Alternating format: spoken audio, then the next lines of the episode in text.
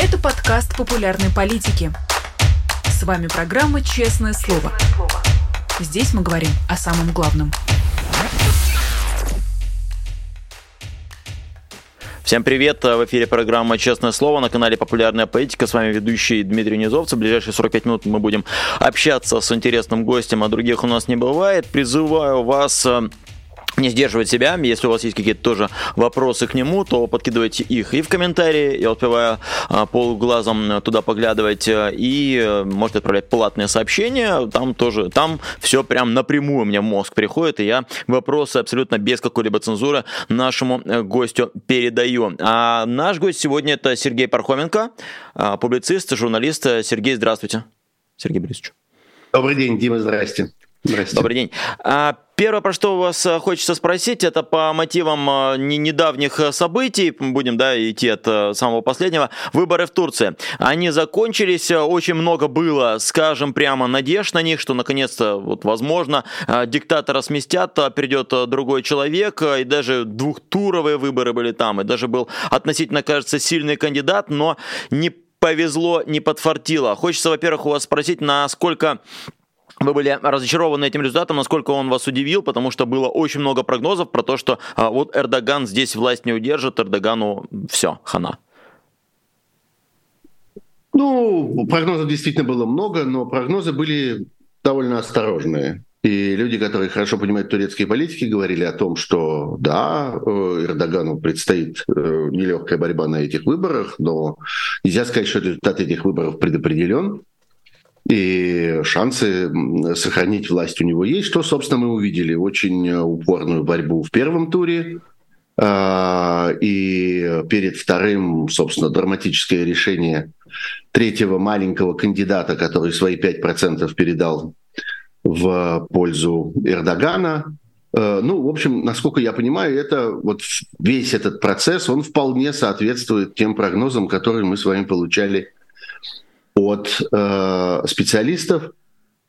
Так что особенного удивления здесь нет. Что касается разочарований, знаете, ну, э, откровенно говоря, я не очень понимаю, чем э, тот кандидат, который, который э, собственно, атаковал Эрдогана в этой ситуации, чем он так э, особенно лучше Эрдогана. Он делал, надо сказать, довольно не, неприятные заявления, и фактически главное, что нас интересовало в этих выборах, это насколько вообще в принципе возможна смена власти путем выборов такой, так сказать, программ, э, проблемный и программный, проблемный, проблемный с точки зрения прав человека, с точки зрения демократических процедур и институтов в стране, как Турция. Что мы с вами увидели в результате этих выборов? Да, возможно. Да, мы действительно на наших глазах это развивалось, и мы понимали, что сценарий таков, что вполне может оказаться так, что чаша этих весов дрогнет в одну или в другую сторону, и Эрдоган либо сохранится, либо не сохранится, и это произойдет в результате выборов. Таким образом, на этот главный вопрос, возможно ли это, мы получили позитивный ответ. Да, возможно. Ну, в этот раз не произошло. Но в целом мы с вами были свидетелями того удивительного обстоятельства, что в стране, в которой на протяжении уже нескольких лет происходят довольно свирепые репрессии, и где было арестовано и посажено большое количество журналистов, большое количество гражданских активистов, огромное количество учителей, между прочим. Это отдельно известная история про Турцию, что э, как бы интеллигенция турецкая, которая в целом не очень хорошо относилась к Эрдогану, была объектом довольно жестоких преследований. И, в общем, там о правах человека и о демократии говорить невозможно. Но избирательные механизмы, избирательные инструменты уцелели поразительным образом. И это предмет, конечно, для отдельного исследования политологами, как это происходит, что выборы, тем не менее, очень многое разрушено в смысле демократических институтов в стране, а выборы нет, они не разрушены. Более того, они происходят достаточно честно. Насколько я помню, и предыдущие выборы э, прошли таким образом, что, скажем, вот российские специалисты по вылавливанию всяких э, нарушений, вбросов, подтасовок и так далее остались этим результатом вполне удовлетворены и говорили о том, что выборы прошли довольно чисто. Посмотрим, как они оценят нынешние выборы. Я не сомневаюсь, что Сергей Шпилькин и его коллеги, мы привыкли видеть их uh-huh. математический анализ выборов обычно. Э, подождем, что они скажут, но Почему-то мне кажется, что и в этот раз они не скажут нам ничего ужасного. Скажут, что, в общем, подсчитали честно. И, и по всей видимости, это действительно так. Мы не видим пока в Турции, как я понимаю, никаких особенных волнений по этому поводу. Так что а... удивительным образом тираны, а Эрдоган, несомненно, тиран, хоть, может быть, и не самый жесткий на свете, но вполне себе диктатор, э, относится к выборам с, с удивительным уважением. А, почему? Другой вопрос. Я думаю, что в этом есть, э, ну, исходя из самых общих соображений, в этом есть опасение, что в случае, если и это будет разрушено, это вызовет какой-то мощный выхлоп протеста, в том числе военного протеста. Для Турции все-таки это очень важно. Позиция армии традиционно была там чрезвычайно значимы. И вообще армия, как, так сказать, политические институты, как в какой-то мере наблюдатель, гарант и участник политических процессов э, была там чрезвычайно важна. Я думаю, что опасение именно это, что вот это лучше не трогать. Если еще и выборы разрушить, тогда точно не поздоровится, потому что армия тогда точно вступит, и понятно, на чьей стороне она вступит в дело. Вот я для себя это объясняю так, со своей, конечно, дилетантской позиции. Но, тем не менее, факт остается фактом. На этот э, ответ, на этот вопрос мы получили ясный ответ. Да, избирательные процедуры в недемократической Турции существуют, и судьба действующего президента страны полностью зависит от мнения избирателей. Э, так что будем смотреть, что там дальше. Тут, конечно, напрашиваются вопросы. И, и, и даже будет маленькая такая аналогия. Вот в Беларуси были выборы, там внезапно допустили э, Тихановскую, ну, дали, по крайней мере, поучаствовать. Здесь тоже подобие каких-то более-менее демократических выборов. Может ли это нас научить с вами, что в современных условиях э, диктатор все равно должен что-то более-менее демократическое проводить и какого-то относительно сильного кандидата допускать до выборов? Это я говорю, конечно, уже в контексте грядущих выборов 2024 года. В России вы можете представить, что Путину придется допустить кого-то, кто не Сурайкин и не какой-нибудь, э, не знаю, Собчак, а кто-то более-менее, кто Нет. представляет ему угрозу? Нет, не Нет. думаю. И это зависит от того, э, существует ли какой-то, собственно, кто и каков он, э, некоторый такой внешний гарант этих выборов. Вот вы вспомнили про Белоруссию. Угу. Действительно, там был очень ясный эффект очень ясное э, одно обстоятельство. Оно заключалось в том, что там были силовики, там было белорусское КГБ, там была белорусская армия, полиция и все прочее, которые кормились извне, которые были с потрохами куплены Путиным, и которых Путин содержал, и которых э, без э, участия Путина, и без денег Путина, и без вмешательства Путина э, Лукашенко не мог бы продолжать контролировать. Поэтому по существу, вспомните, что мы говорили в 2020 году, тогда, когда происходили все эти большие протесты э, по результатам выборов. И протесты заключались именно в том, что выборы были полностью фальсифицированы, люди знали, за кого они проголосовали, люди понимали, что Лукашенко проиграл, а тот, тем не менее, заявлял, что нет выборов. И, и выяснилось, что эти протестующие противостоят не Лукашенко, они противостоят Путину. Они противостоят России, которая кормит белорусских силовиков, содержит белорусских силовиков, натравливает белорусских силовиков и гарантирует белорусским силовикам безнаказанность. Вот кто оказался гарантом выборов на стороне Лукашенко, так сказать, гарантом, э, гарантом э, кражи этих выборов, гарантом тотального разрушения этих выборов.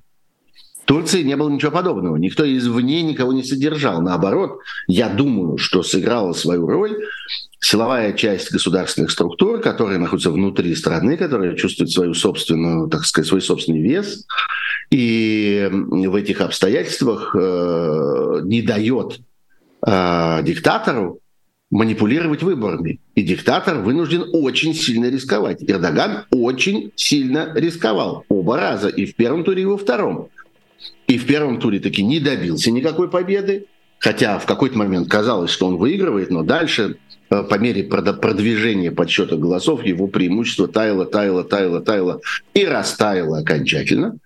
А для того, чтобы выиграть во втором туре, ему пришлось приложить колоссальные усилия, договариваться там с одним из своих оппонентов, агитировать людей и так далее. И действительно эти выборы выигрывать, а не воровать, как украл их Лукашенко. Поэтому разница здесь радикальная, и природу этой разницы мы понимаем. И положив это на российскую как бы действительность, мы видим, что нет, э, не существует никакой такой сторонней относительно российской власти силы, которая здесь могла бы э, принуждать э, Кремль, принуждать диктатора, фараона российского вести себя честно на этих выборах. Он контролирует силовую ситуацию, он разрушил гражданское общество в России, гражданское движение в России, он уничтожил гражданскую инициативу, он терроризировал гражданских активистов и правозащитников, он по существу снес с лица земли все институты, связанные с наблюдениями на выборах, он внедрил абсолютно мошеннические, недемократические процедуры в сами эти выборы, типа электронного голосования, например. И в этих обстоятельствах может чувствовать себя совершенно спокойно. В этих выборах э, ему ничего существенного не грозит. А, и немного лично тоже спрошу вас сегодня. Ну, новость, которая была личная, потом стала общественной. На нашу коллегу Ирину Алиман не пустили в Турцию. Слава богу, не депортировали в Россию, но заставили вернуться в страну, из которой она прилетела. Она летела из Словении. Э, на ваш взгляд, э, это нам дает сигнал о том, что они в будущем будут, я не знаю, выдавать э, в Россию людей или пока до этого далеко? Потому что ну, мы привыкли, конечно, негативно смотреть на положение в Турции, но, по крайней мере, людей там не выдавали, и я не помню, чтобы кого-то депортировали. Это очень неприятный прецедент. Мы видели, как на наших глазах на протяжении последнего года сгнивала ситуация в Грузии, первые какие-то случаи, когда кого-то не впускали в Грузию, вскоре после начала войны, собственно, это произошло, вызвали прямо изумление. Как это так? Как это может быть? Сегодня это абсолютная рутина, происходит по много раз в неделю, с самыми разными людьми, в самых удивительных конфигурациях. И, в общем, мы понимаем, что Грузия в этих обстоятельствах явно заигрывает с российской властью. Какой мере с российской властью будет заигрывать Турция и Эрдоган, я не знаю. Думаю, что в меньшей степени. Уж во всяком случае Турция не зависит таким образом, как Грузия, как нынешнее грузинское руководство, я бы сказал, как нынешний грузинский основной манипулятор грузинской политики Бедзина Иванишвили зависит от России и обязан России, пытается, так сказать, с ней найти какие-то особенные отношения. В Турции, в Турции ничего этого не свойственно.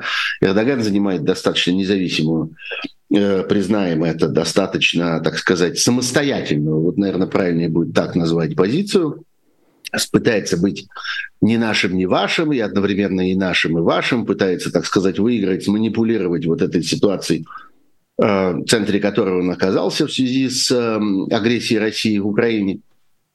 И я не думаю, что здесь могут быть какие-то прямые параллели, но это нехороший прецедент. Один раз не впустили, значит, не впустят и еще. Я думаю, что депортация, депортация непосредственно в Россию, а, это предмет каких-то специальных разговоров и специального торга между российским и турецким руководством. Юридически это возможно. Процедуры эти существуют. Опасность это есть. И я знаю, что люди, которые находятся под разными формами уголовного преследования со стороны российских властей, даже если при том, что там Интерпол и разные другие международные организации отказываются довольно давно уже и довольно решительно отказываются признавать там вот эти обвинения, отказываются признавать эти ордера на международный розыск, аресты и так далее, прекрасно понимая, что все это делается по политическим мотивам. Тем не менее, я знаю, что вот среди людей э, и среди адвокатов, тех людей, которые находятся под преследованием э, бытует мнение, что вообще в Турцию лучше не соваться. Турция нехорошее место в том смысле, что у них есть договоренности, есть э, документы, подписанные с Россией, теоретически могут и выбить. Вот. Так что э, это вопрос, что называется, политической воли. Э, в этом смысле тоже. Будет ли это политическая воля, ну, зависит от торга. Эрдоган и его власть чрезвычайно циничные, чрезвычайно прагматичные, никакие мотивы гуманизма им не знакомы, и они, во всяком случае, их, так сказать, гонят от себя, поэтому надо будет договоряться. И случай Ирины Алиман просто свидетельствует о том, что да, к сожалению, людям, которые находятся в состоянии конфликта с российской властью, нужно с большой осторожностью теперь относиться к идеям поездки в Турцию, стараться через Турцию не ездить, не летать, не появляться там, не рисковать, потому что вполне может быть. Ничто не, не заставляет нас думать, что это будет происходить автоматически, но риск существует, и сегодня этот риск существенно увеличился. А вы упомянули первым про Грузию. Я знаю, что и вы тоже с этой страной взаимодействовали. У меня с вами даже есть там общие знакомые, которые занимаются последним адресом. Пользуясь случаем, передаем да. привет. А, да, и э, после того, как разрешили рейсы прямые из Тбилиси в Москву и обратно, на ваш взгляд, там стало опаснее вообще то, то что происходит в этом году э, в Грузии, оно э, усложняет ситуацию для тех, кто живет там сейчас из, из России, России, русских людей? Ну, ситуация в Грузии по части вот этих всех задержаний, э, высылок и так далее, как мы только что с вами говорили, зашла mm-hmm. уже довольно глубоко. И ситуация неприятная. И э, грузинские власти, э, правящая партия в Грузии, очевидно, совершенно заигрывает с Россией и с российской властью. Поэтому появление прямых рейсов просто технически, э, на мой взгляд, увеличивает риск депортации в Россию. В принципе, правило заключается в том, что откуда человек прилетел, туда его обратно и депортируют, если его не впускают. Значит, соответственно, люди, которые прилетели не из России, не должны быть, в случае, если их не впускают на территорию Грузии, не должны быть, тем не менее, отправлены в Россию. Но в грузинском случае возможны варианты, как мне кажется. И э, сам, сами эти факты не, не впускания на грузинскую территорию они находятся за пределами какой-то разумной законной логики. Там ведь нету ни аргументов каких членораздельных, нет никаких э, разумных обвинений, которые против этих людей выдвигаются. Я много раз видел и слышал от, собственно, тех, кто оказался в центре этих скандалов, что грузинские пограничники ничего не объясняют. Они не могут членораздельно сказать, в чем заключаются претензии. Они говорят, ну вот извините, у нас есть распоряжение, нам начальство не велело, говорят они вы вот находитесь в списке, можете это э, выяснять в посольстве. Ну, можно выяснять, конечно, и в посольстве, но только шансов что-нибудь выяснить никаких нет. То есть это все носит, я бы сказал, такой довольно произвольный характер. От слова «произвол». Довольно несистемный. И, соответственно, в этой ситуации представить себе казус, когда человек прилетает откуда-то, из какой-то третьей страны, там, не знаю, из Германии или из Франции, прилетает, ему не впускают, но почему-то отправляют не назад, а сажают его на самолет в Москву. Почему? По Кочану. Потому что вот э, нам начальство велело. Там и так достаточно разнообразного беззакония, без, без разнообразного произвола, чтобы еще и этот произвол тоже произошел. И вот мы вас отправляем, у вас российский паспорт, мы вас отправляем по месту, так сказать, э, вашего гражданства. И все. И что в этой ситуации можно сделать, непонятно. И они еще и телефон любят отобрать, они любят не допустить никаких адвокатов, возьмут за локти и посадят в самолет. Так что а, появление, да, появление этих прямых рейсов в этом смысле, опять-таки, плохой знак, увеличивающий эту опасность, увеличивающий риски для путешествующих, Э, в особенности людей, которые находятся, опять-таки, в состоянии конфликта с российской властью. Таких людей чрезвычайно много. У нас теперь вон целая армия иностранных агентов и разнообразных сотрудников, сотрудников э, НКО и всяких медиа, которые признаны иностранными агентами. А еще и теперь есть аффилированные с ними лица. А еще и вот-вот появятся так называемые третьи лица, которые вообще не описаны никаким разумным законом, а представляют собой, опять-таки, совершенно произвольное решение.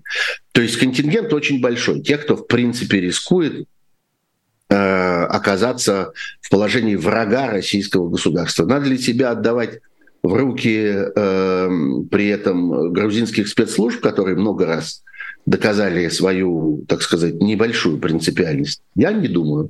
К сожалению, да, для тех, кто, для тех, кто находится в этом положении, Грузия становится очень неуютным местом. Об этом можно говорить, так сказать, с большим, с большим огорчением, с большой, большой обидой. Ну, с, вот так. с огромным, да, я бы даже сказал, огорчением, потому что мы помним, как было лет 5 назад, лет 7 назад, то есть совершенно спокойно можно было туда ехать, сказал, что ну, максимально безопасная страна, да, сейчас все страшнее и страшнее становится. И заканчивает обзор э, стран, с которыми сейчас у Путина есть хоть какие-то отношения, э, хочется еще поговорить про Казахстан. Э, вы наверняка слышали, Лукашенко на днях сказал, что вот предлагаю вам войти в состав союзного государства, а Такаев ему ответил, что я шутку оценил, но есть другие интеграционные формы, и я ваше союзное государство я, я не хочу. А можно ли считать, что Казахстан это такая одна из тех стран содружества независимых государств, которая показывает Путину фигу и не идет, не, не пожимает руку ни Лукашенко, ни Путину, и все, все более активно это показывает? Или это какая-то большая такая игра, и на самом деле у Такаева совсем другие помыслы? Ну, конечно, это часть большой игры. И, конечно, Такаев ведет себя смелее, во всяком случае, публично. Во всяком случае, я бы сказал, он в любом случае хочет произвести впечатление, что он ведет себя смело. Это мы можем констатировать гораздо смелее, чем мы могли подумать. Давайте mm-hmm. вспомним, что еще относительно недавно, в самом начале 22 года, у Такаева происходили в стране крайне неприятные всякие обстоятельства, и туда, в Казахстан, э, вторглись российские войска, ну, правда, довольно небольшое количество, довольно небольшой был этот контингент, тем не менее, совершенно очевидно, что он вторгся туда на стороне Такаева, для помощи Такаеву и так далее. Там дальше была странная довольно история, которая, в общем, осталась без какого-то членораздельного объяснения и до сих пор представляет из себя некоторую такую загадку, а почему они так быстро оттуда вышли. Потому что когда они туда заходили, было такое впечатление, что они туда заходят навеки поселиться, что как-то возникла ситуация, в которой Россия может держать внутри Казахстана некоторое количество вооруженных людей, которые там будут представлять из себя совершенно очевидную политическую силу. Я, например, именно так это интерпретировал и был одним из тех очень многих, кто про это так говорил, мы все ошиблись. Этого ничего не произошло. Совершенно неожиданно этот российский контингент совершенно как пробка оттуда вылетел. И единственное объяснение, которое у меня есть, это так же ровно, как я читал это у разных моих коллег, которые наблюдали за этой ситуацией, что в это во все вмешалась какая-то очень мощная третья сила – которая им обоим, и казахскому руководителю, которому важно было удержаться в этот момент на своем месте, и российскому диктатору, который вроде готов был ему помочь, но эта помощь была такая вполне себе отравленная, вот эта третья сила им обоим сказала, эй, ребята, вот завязывайтесь с этим, убирай его отсюда, убирай, а ты убирайся. И убрался. Кто это? Китай, видимо. Я как-то другого не вижу претендента на, на это положение. Действительно, для современного Казахстана его взаимоотношения с Китаем являются чрезвычайно важными. Мы знаем, что руководители стран Центральной Азии, в том числе и казахский лидер, совсем недавно ездили в Китай, общались там. В общем, у них есть очень много э, очень много о чем там поговорить. И мы видим, что э, довольно быстро начало развиваться значительное количество всяких проектов, которые выглядят э, не очень, э, не очень полезными для России, не очень, я бы сказал, э, не очень благоприятными для России, но полезными и благоприятными для этих стран. Это и новые трубопроводные проекты, это новые транспортные пути. Почему-то это все идет в обход России, почему-то, да, удивительно как-то. Мы совершенно с вами не догадываемся, почему mm-hmm. это идет в обход России. Тем не менее, это так получается.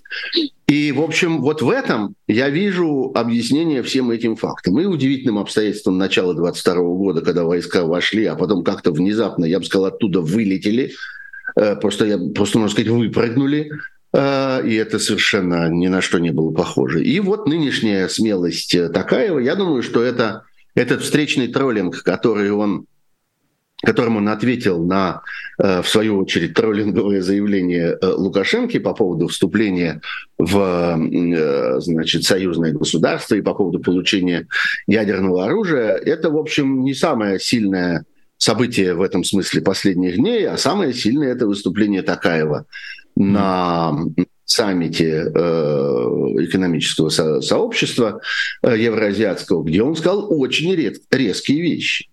Собственно, на что было и ответом вот это вот заявление Лукашенко, на что он отвечал? Он отвечал на фразу Такаева. Я тут говорил, что э, вот это содружество развивается совершенно с нарушением тех исходных принципов, которые были положены в его основу в свое время, и эти принципы постулируют равноправие э, стран, участвующих в этом содружестве, и такую, я бы сказал, равномерность, параллельность их связи. Никакой равномерности и параллельности нет. Мы видим, что совершенно иначе развиваются отношения между Россией и Белоруссией. Как сказал Такаев, уже даже ядерное оружие у них одно на двоих. И он э, по существу прямо упрекнул э, Россию в том, что она нарушает свои обязательства, вопреки тому, что российский диктатор за несколько минут до этого настаивал на том, ну, как обычно, аргументов никаких нет, есть просто декларация, просто голословное заявление, что Россия скрупулезно, последовательно и добросовестно выполняет все свои обязательства в рамках этого содружества и так далее. Ничего подобного, ответил ему Такаев тут же, буквально через несколько минут. Совершенно непоследовательно, совершенно недобросовестно и совершенно не выполняет. И перечислил то, что показалось ему сомнительным в этих обстоятельствах. И Путин как-то довольно нелепо отшучивался по этому поводу, э, что-то такое там хихикал с Лукашенкой, э, на этот счет все обратили на это внимание и так далее. Но, в общем, членораздельного, какого-то содержательного ответа не дал. Прежде всего, как я понимаю, потому что совершенно не ожидал такого заявления. Так вот, мне кажется, что то, что проделывает Такаев, означает, что он чувствует у себя за спиной какую-то очень серьезную поддержку. Какую? Ну, методом исключения. Мне кажется, что он как-то опирается не на Австралию, не на Бразилию и, э, и не на берег слоновой кости. По-моему, я знаю только одну страну, на которой в этих обстоятельствах он может опираться. Это Китай. Так что там разворачивается большая игра, и для России это очень серьезная игра, потому что на Казахстан были большие надежды. Я думаю, что они сохраняются до сих пор. Огромные надежды в том, что касается серого импорта, в том, что касается обхода международных санкций, в том, что касается э, э, разного рода форм выживания российской диктатуры на фоне изоляции, которая, в которую она уже попала сегодня, мировой изоляции и той изоляции, которая будет только углубляться в ближайшие годы. Казахстан очень нужен. Понимаете, ссориться угу. с, с какими-то, я не знаю, далеко, далеко отстоящими и, э, не дай бог, еще не граничащими с Россией или какими-нибудь там небольшими странами, там можно сколько угодно ругаться с Нидерландами как-то, объяснять, что вот они, там какие-то неправильные люди во главе сидят, и что вот они там слишком, слишком активно участвуют в создании разных танковых союзов и самолетных консорциумов, которые участвуют в вооружении украинской армии. Э, ну, это, конечно, ужасная глупость, э, ужасное свинство и, и, и беда, так сказать, российского э, российского, российской дипломатии, российской политики и демонстрирует степень ее деградации. Но вот с Казахстаном этого точно делать нельзя. Потому что Казахстан очень нужен. От Казахстана на самом деле много чего зависит. И если сейчас на наших глазах мы с вами будем видеть вот это вот дальнейшее охлаждение, дальнейшее расхождение, э, то э, это будет значить э, нечто довольно существенное. Хотя, надо вам сказать, что Э, Такаев э, за время своего правления продемонстрировал себя тоже человеком достаточно циничным, достаточно хладнокровным и очень прагматичным. И вопрос просто заключается в том, что в какой-то момент, накопив вот эти новые, так сказать, активы, накопив вот, э, вот эти заявления, которые он сделал о том, что мне тут не нравится, там не нравится, я с этим не согласен, с тем не согласен, он просто в какой-то момент появится или там даст каким-то косвенным образом знать, что вообще это все продается. Как-то не хотите ли вы у меня купить? Э, вот все это мое недовольство и вернуть меня в состояние близкого друга. Как-то назовите вашу цену, как-то что вы готовы заплатить за то, чтобы я опять стал вести себя хорошо. Ну, я не знаю, какими в точности словами это будет сказано, но смысл может быть примерно такой. Так устроена э, политика в этом регионе, она уж точно так устроена. И мне кажется, что эти люди, что называется, не стесняются. Так что, возможно, это просто некоторое накопление козырей, вот он их складывает в стопочку как-то слева от себя, а в какой-то момент раскинет и скажет, вот такие у меня есть козыри, не желаете купить у меня эти козыри, не желаете меня как-нибудь задобрить, не желаете ли мне что-нибудь в обмен предложить, что-нибудь нужное, чтобы я это все перестал против вас использовать. Может быть такое? Да запросто, вполне.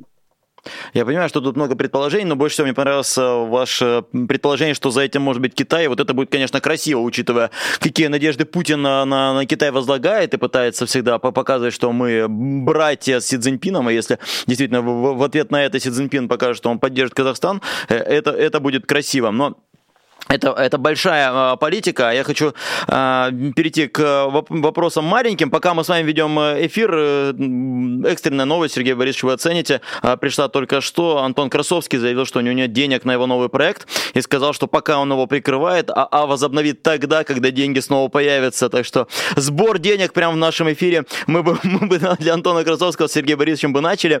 Э, тем более, что да, Сергей Борисович имел большой опыт э, и э, общения, насколько я помню, с ним, и какой-то пикировки, нет, я помню, нет, он был в интернете. Вы нет, на, на, напрямую не общаетесь, только заочно была у вас пикировка. Слава тебе, Господи, никакого опыта общения с Красовским у меня нет. Ну, я помню, у вас было какое-то противостояние в интернете, когда вы высказывались о нем, он высказывался о вас, и вот как-то так запомнилось. Было ну, дело. Не, не, не, не, не хочется как-то на этом, на этом концентрироваться. Человек, он совершенно отвратительный, личность, он совершенно гнусная. Ну что, всякий нормальный человек вроде, вроде меня реагирует на это достаточно болезненно. Когда видишь такую дрянь, как-то трудно, трудно оставаться хладнокровным. Да, поговорим о дряни, э, как э, писал Маяковский, про другого дрянного человека. Хочется вас спросить. А, Владимир Соловьев, на прошлой неделе вышло расследование Фонда борьбы с коррупцией. Очередное уже расследование, но там реально Соловьев пробивает очередное дно. Мало того, что у него оказалась любовница, это бог с ним, так он еще э, ругая по полной Америку, оказалось, что он этой любовнице оплачивал роды в Америке, у него там большие э, связи. Мы не осуждаем э, связи, не знаю, там США, но мы осуждаем двоемыслие Владимира Соловьева. И вот вас, как человек, который реально общался тут уже точно с Владимиром Соловьевым, хочется спросить такой философский вопрос.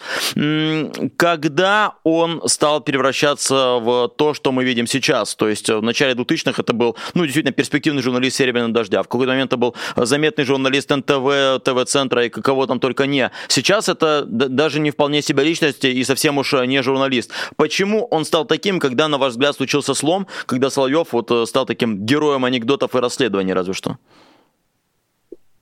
Вы знаете, мне кажется, важно напомнить нашим э, зрителям, что во всех тех случаях, когда мы говорим там о какой-то недвижимости Соловьева где-то в каких-то прекрасных э, итальянских местах, или о документах Соловьева, о видах на жительство Соловьева, гражданствах Соловьева, семьях Соловьева, женах Соловьева, счетах Соловьева и прочее разное Соловьева. Нас интересует не столько это, точнее совсем не это, а нас интересует лицемерие. Потому что действительно перед нами образец совершенно фантастически лицемерного человека. Человека, который, э, как, человека, публичные действия которого – находится в полном, вот буквально, диаметральном противоречии, противостоянии со всем тем, чем в действительности этот человек живет, со всеми теми э, ценностями, которые он действительно считает для себя важными. Вот это поразительная вещь такого э, человека, жизнь которого разделилась на две э, совершенно не, не связанные между собой сферы. Публичную и э, реальную. И как бы и внутри человек существует совсем одним, а демонстрирует нам нечто прямо противоположное. И все бы ничего, мало ли людей лживых, мало ли людей двуличных, мало ли людей неискренних, мало ли людей лицемерных. Но вот это вот то, что он демонстрирует, носит все-таки невероятно агрессивный звериный характер. Из-за этого люди гибнут. Mm-hmm. Многие тысячи людей погибают, и многие миллионы людей оказываются в ситуации, когда их судьбы, их жизни сломаны, их семьи разрушены, э, их родина потеряна, их надежды погублены.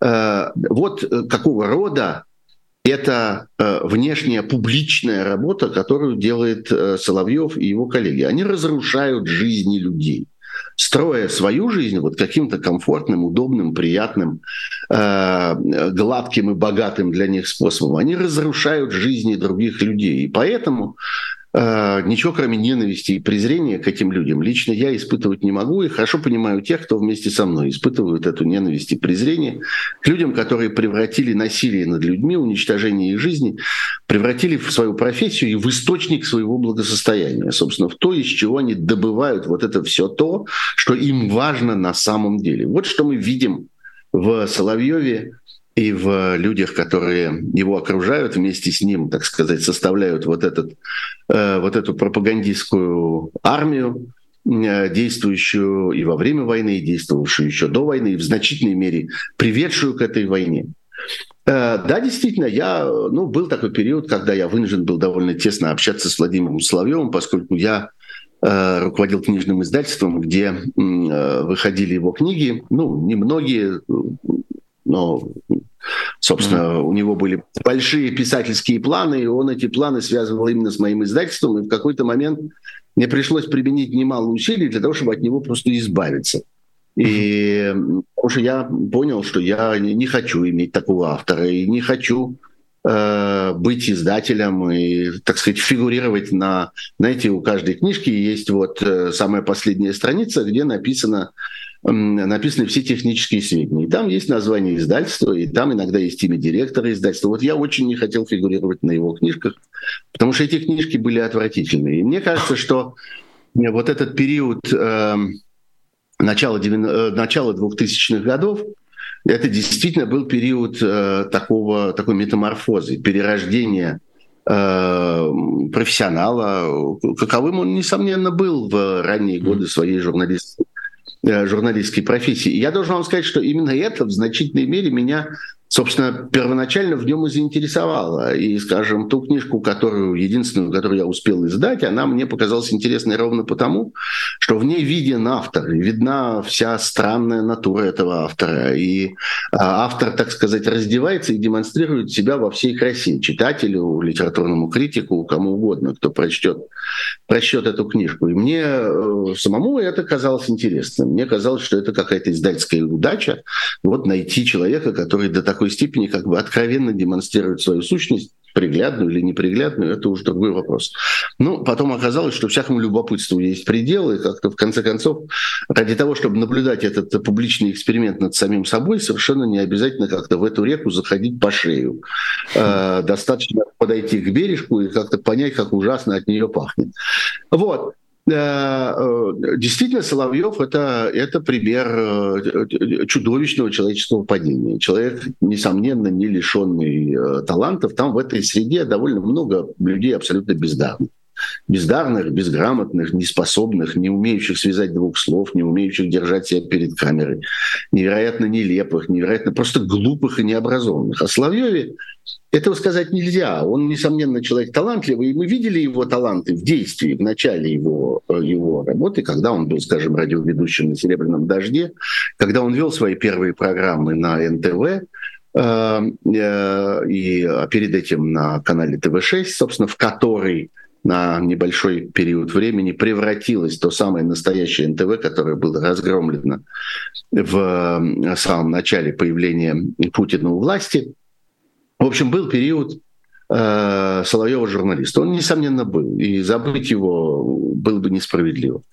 Э, но дальше мы увидели, как э, алчность э, и подлость, и, и желание, вот это очень важно, желание как-то плотно прилегать к власти. Это, к сожалению, ужасное качество которое многих погубило, желание плотно прилегать к власти, оно уничтожает эти таланты, уничтожает этот дар, и превращает человека в, в функцию. А функция ужасна. И сегодня мы видим Соловьева, который исполняет, так сказать, эту роль, э, при этом понимает, что отступать ему некуда, э, прорываться, что называется, он может только вперед, он может прорываться к еще большей подлости, к еще большей свирепости, еще большему большей зависимости от этой, от этой власти в надежде, что тогда, когда эта власть, так сказать, бросится спасаться, они его, что называется, возьмут с собой. Возьмут с собой в свой бункер или возьмут с собой в свою воображаемую Аргентину, вот примерно такую, в которую отправились нацистские вожди спасаясь от наступления союзных армий. У них впереди тоже какая-то Аргентина. Я не знаю, где она будет. Будет она на Филиппинах, или будет она в Парагвае, или будет она на каких-нибудь островах Индийского океана, не знаю где. Ну вот, собственно, надежда вся на это. Дяденьки, возьмите меня с собой. Вот это все, что, так сказать, ну, осталось. А, хотя, черт его знает, может быть, он рассчитывает, что он пригодится при любой власти, что как-то всем нужны, всем нужны подлые пропагандисты. Ну так это от нас с вами зависит. Нам предстоит доказать ему, что нет, не всем. Бывают такие люди, и бывают такие гражданские сообщества, и бывают такие народы, которым не нужны подлые пропагандисты, такие как он. Ну попробуем все вместе однажды его научить. А если говорить про то время, пока он не, улетел в условную Аргентину, вот э, про сейчас а, приходят э, новости все, все более тревожные про желто-синие цвета, которые не дают покоя ментам. Вот в Ленинградской области местного жителя задержали за то, что он держал в руках флаг воздушно-космических сил РФ, ну там желто-синяя гамма, и поэтому его задержали, но потом, судя по всему, отпустили. Вот я понимаю, что такие люди, как Соловьев, как раз создают эту информационное такое пространство, где все это возможно. На ваш взгляд, ждать ли, пока не наступило светлое время, каких-то процессов по типу 30-х годов, когда сажали за картинку, похожую на профиль Троцкого? Пока что менты отпускают, но будут ли они действительно карать за желтые синие цвета? И попадет ли это в российские законы? Или это просто отклонение на местах, и дальше оно никогда никуда не пойдет в 2023 году все-таки? Ну, мне кажется, что это уже в российских законах, и мы уже видим эти прецеденты. Мы видим людей, которых арестовывают за то, что они выходят с пустым, с пустым плакатом, или за то, что они выходят э, со словами «миру мир», или э, есть люди, которые были арестованы э, за, за песню «Пусть всегда будет мама, пусть всегда будет солнце» и, и так далее. Все это уже происходит. И это абсолютно в логике развития российской власти и в логике развития репрессий. Задача заключается на самом деле в том, чтобы лишить людей э, самой идеи, самой мысли, каким-то образом действовать самостоятельно. Совершенно неважно каким, совершенно неважно каким способом. Я уверен, что мы с вами еще будем присутствовать при арестах людей, которые выходят на улицу с российским флагом.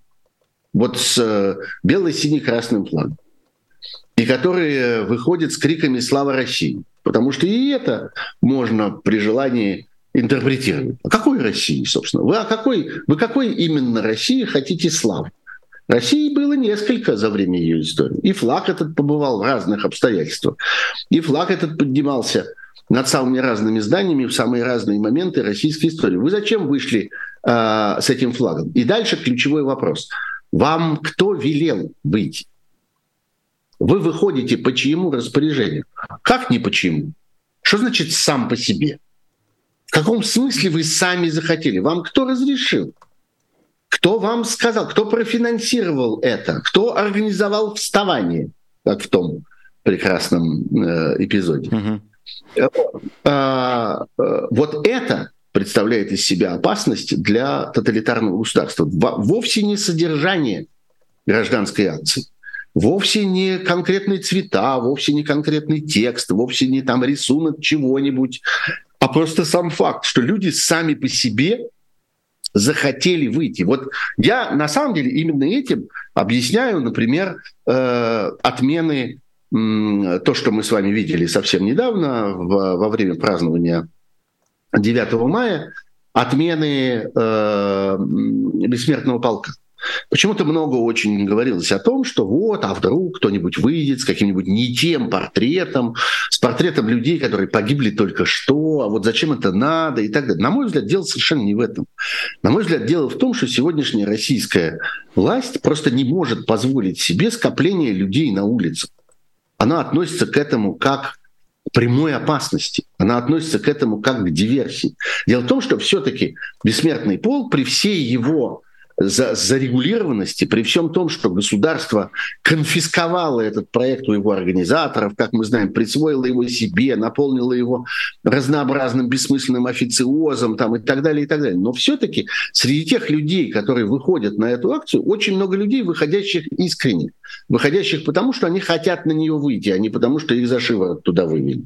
Такие люди есть среди этих выходящих на эти акции. Мы с вами хорошо про это знаем и даже знакомы с такими людьми. Вот этого сегодня российское государство не может допустить. С этим оно не может смириться, что какие-то люди будут куда-то выходить не потому, что им велели, не потому, что разнарядка, не потому, что это профинансировано государством, спланировано государством и организовано государством, а потому что они хотят продемонстрировать свою, э, свою, э, свою волю свою энергию, свое желание, свой энтузиазм по какому угодно поводу. Я уверен, что мы с вами увидим тотальное исчезновение этого в российском обществе, потому что диктатура не может себе этого позволить. И вот э, это, конечно, породит, породит огромное количество криков «Товарищ Сталин, погодите минуточку, произошла чудовищная ошибка». Вот этого мы будем слышать, это мы будем слышать с вами в огромных количествах, да и уже слышим достаточно часто когда этот удар обрушивается на людей, которые, казалось бы, совершенно лояльны и совершенно ничего такого не имели в виду. Но никакая гражданская воля не нужна тоталитарному государству. Она для него опасна, она ему враждебна. Так что, так что все это у нас с вами впереди. Спасибо, да, будем ждать. Вы знаете, что на прошлой неделе признали депутата Единой России, бывшего депутата иностранным агентом, так что да. А, ну, первая история как-то мне пока не очень понятно, что за этим за всем стоит. Там есть несколько уже теперь среди нас иностранных агентов. Среди нас с вами, да. Чрезвычайно странных личностей, которые непонятно как туда попали и портят нам как-то всю репутацию нашего прекрасного сообщества. Да. Спасибо большое. Наше прекрасное сообщество э, благодарно вам. Сергей Пархоменко был у нас в эфире. Журналисты, публицисты ждем еще. А, ждем в списке иноагентов еще больше единороссов. Их там потихонечку, кстати, выгоняют из Единой России. Если кто-то попадает в список иноагентов, но это уже про человека по мере Гаджиев. Кто упустил новости, почитайте, крайне интересно. А с вами был, да, действительно, Сергей Пархоменко и вси... Пархоменко. А всегда с вами неразлучно с нами э, люди, которые называются патронами канала «Популярная политика». Вот они настолько важны, что я даже прям в конце эфира в конце эфира демонстрирую их вам. Вот никого важнее нету в моей жизни, чем человека по имени Адыгея против войны, чем Нино Ран, Денис Шишкин, Шишкин, извините, и так далее и тому подобное. Стать этими VIP-людьми можете также и вы.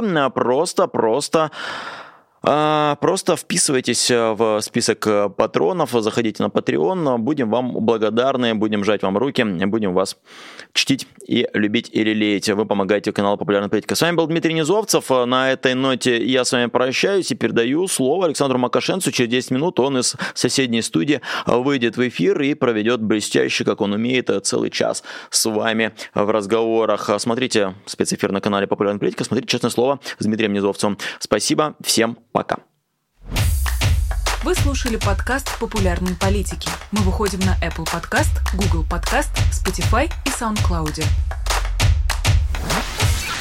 А еще подписывайтесь на наш канал в YouTube.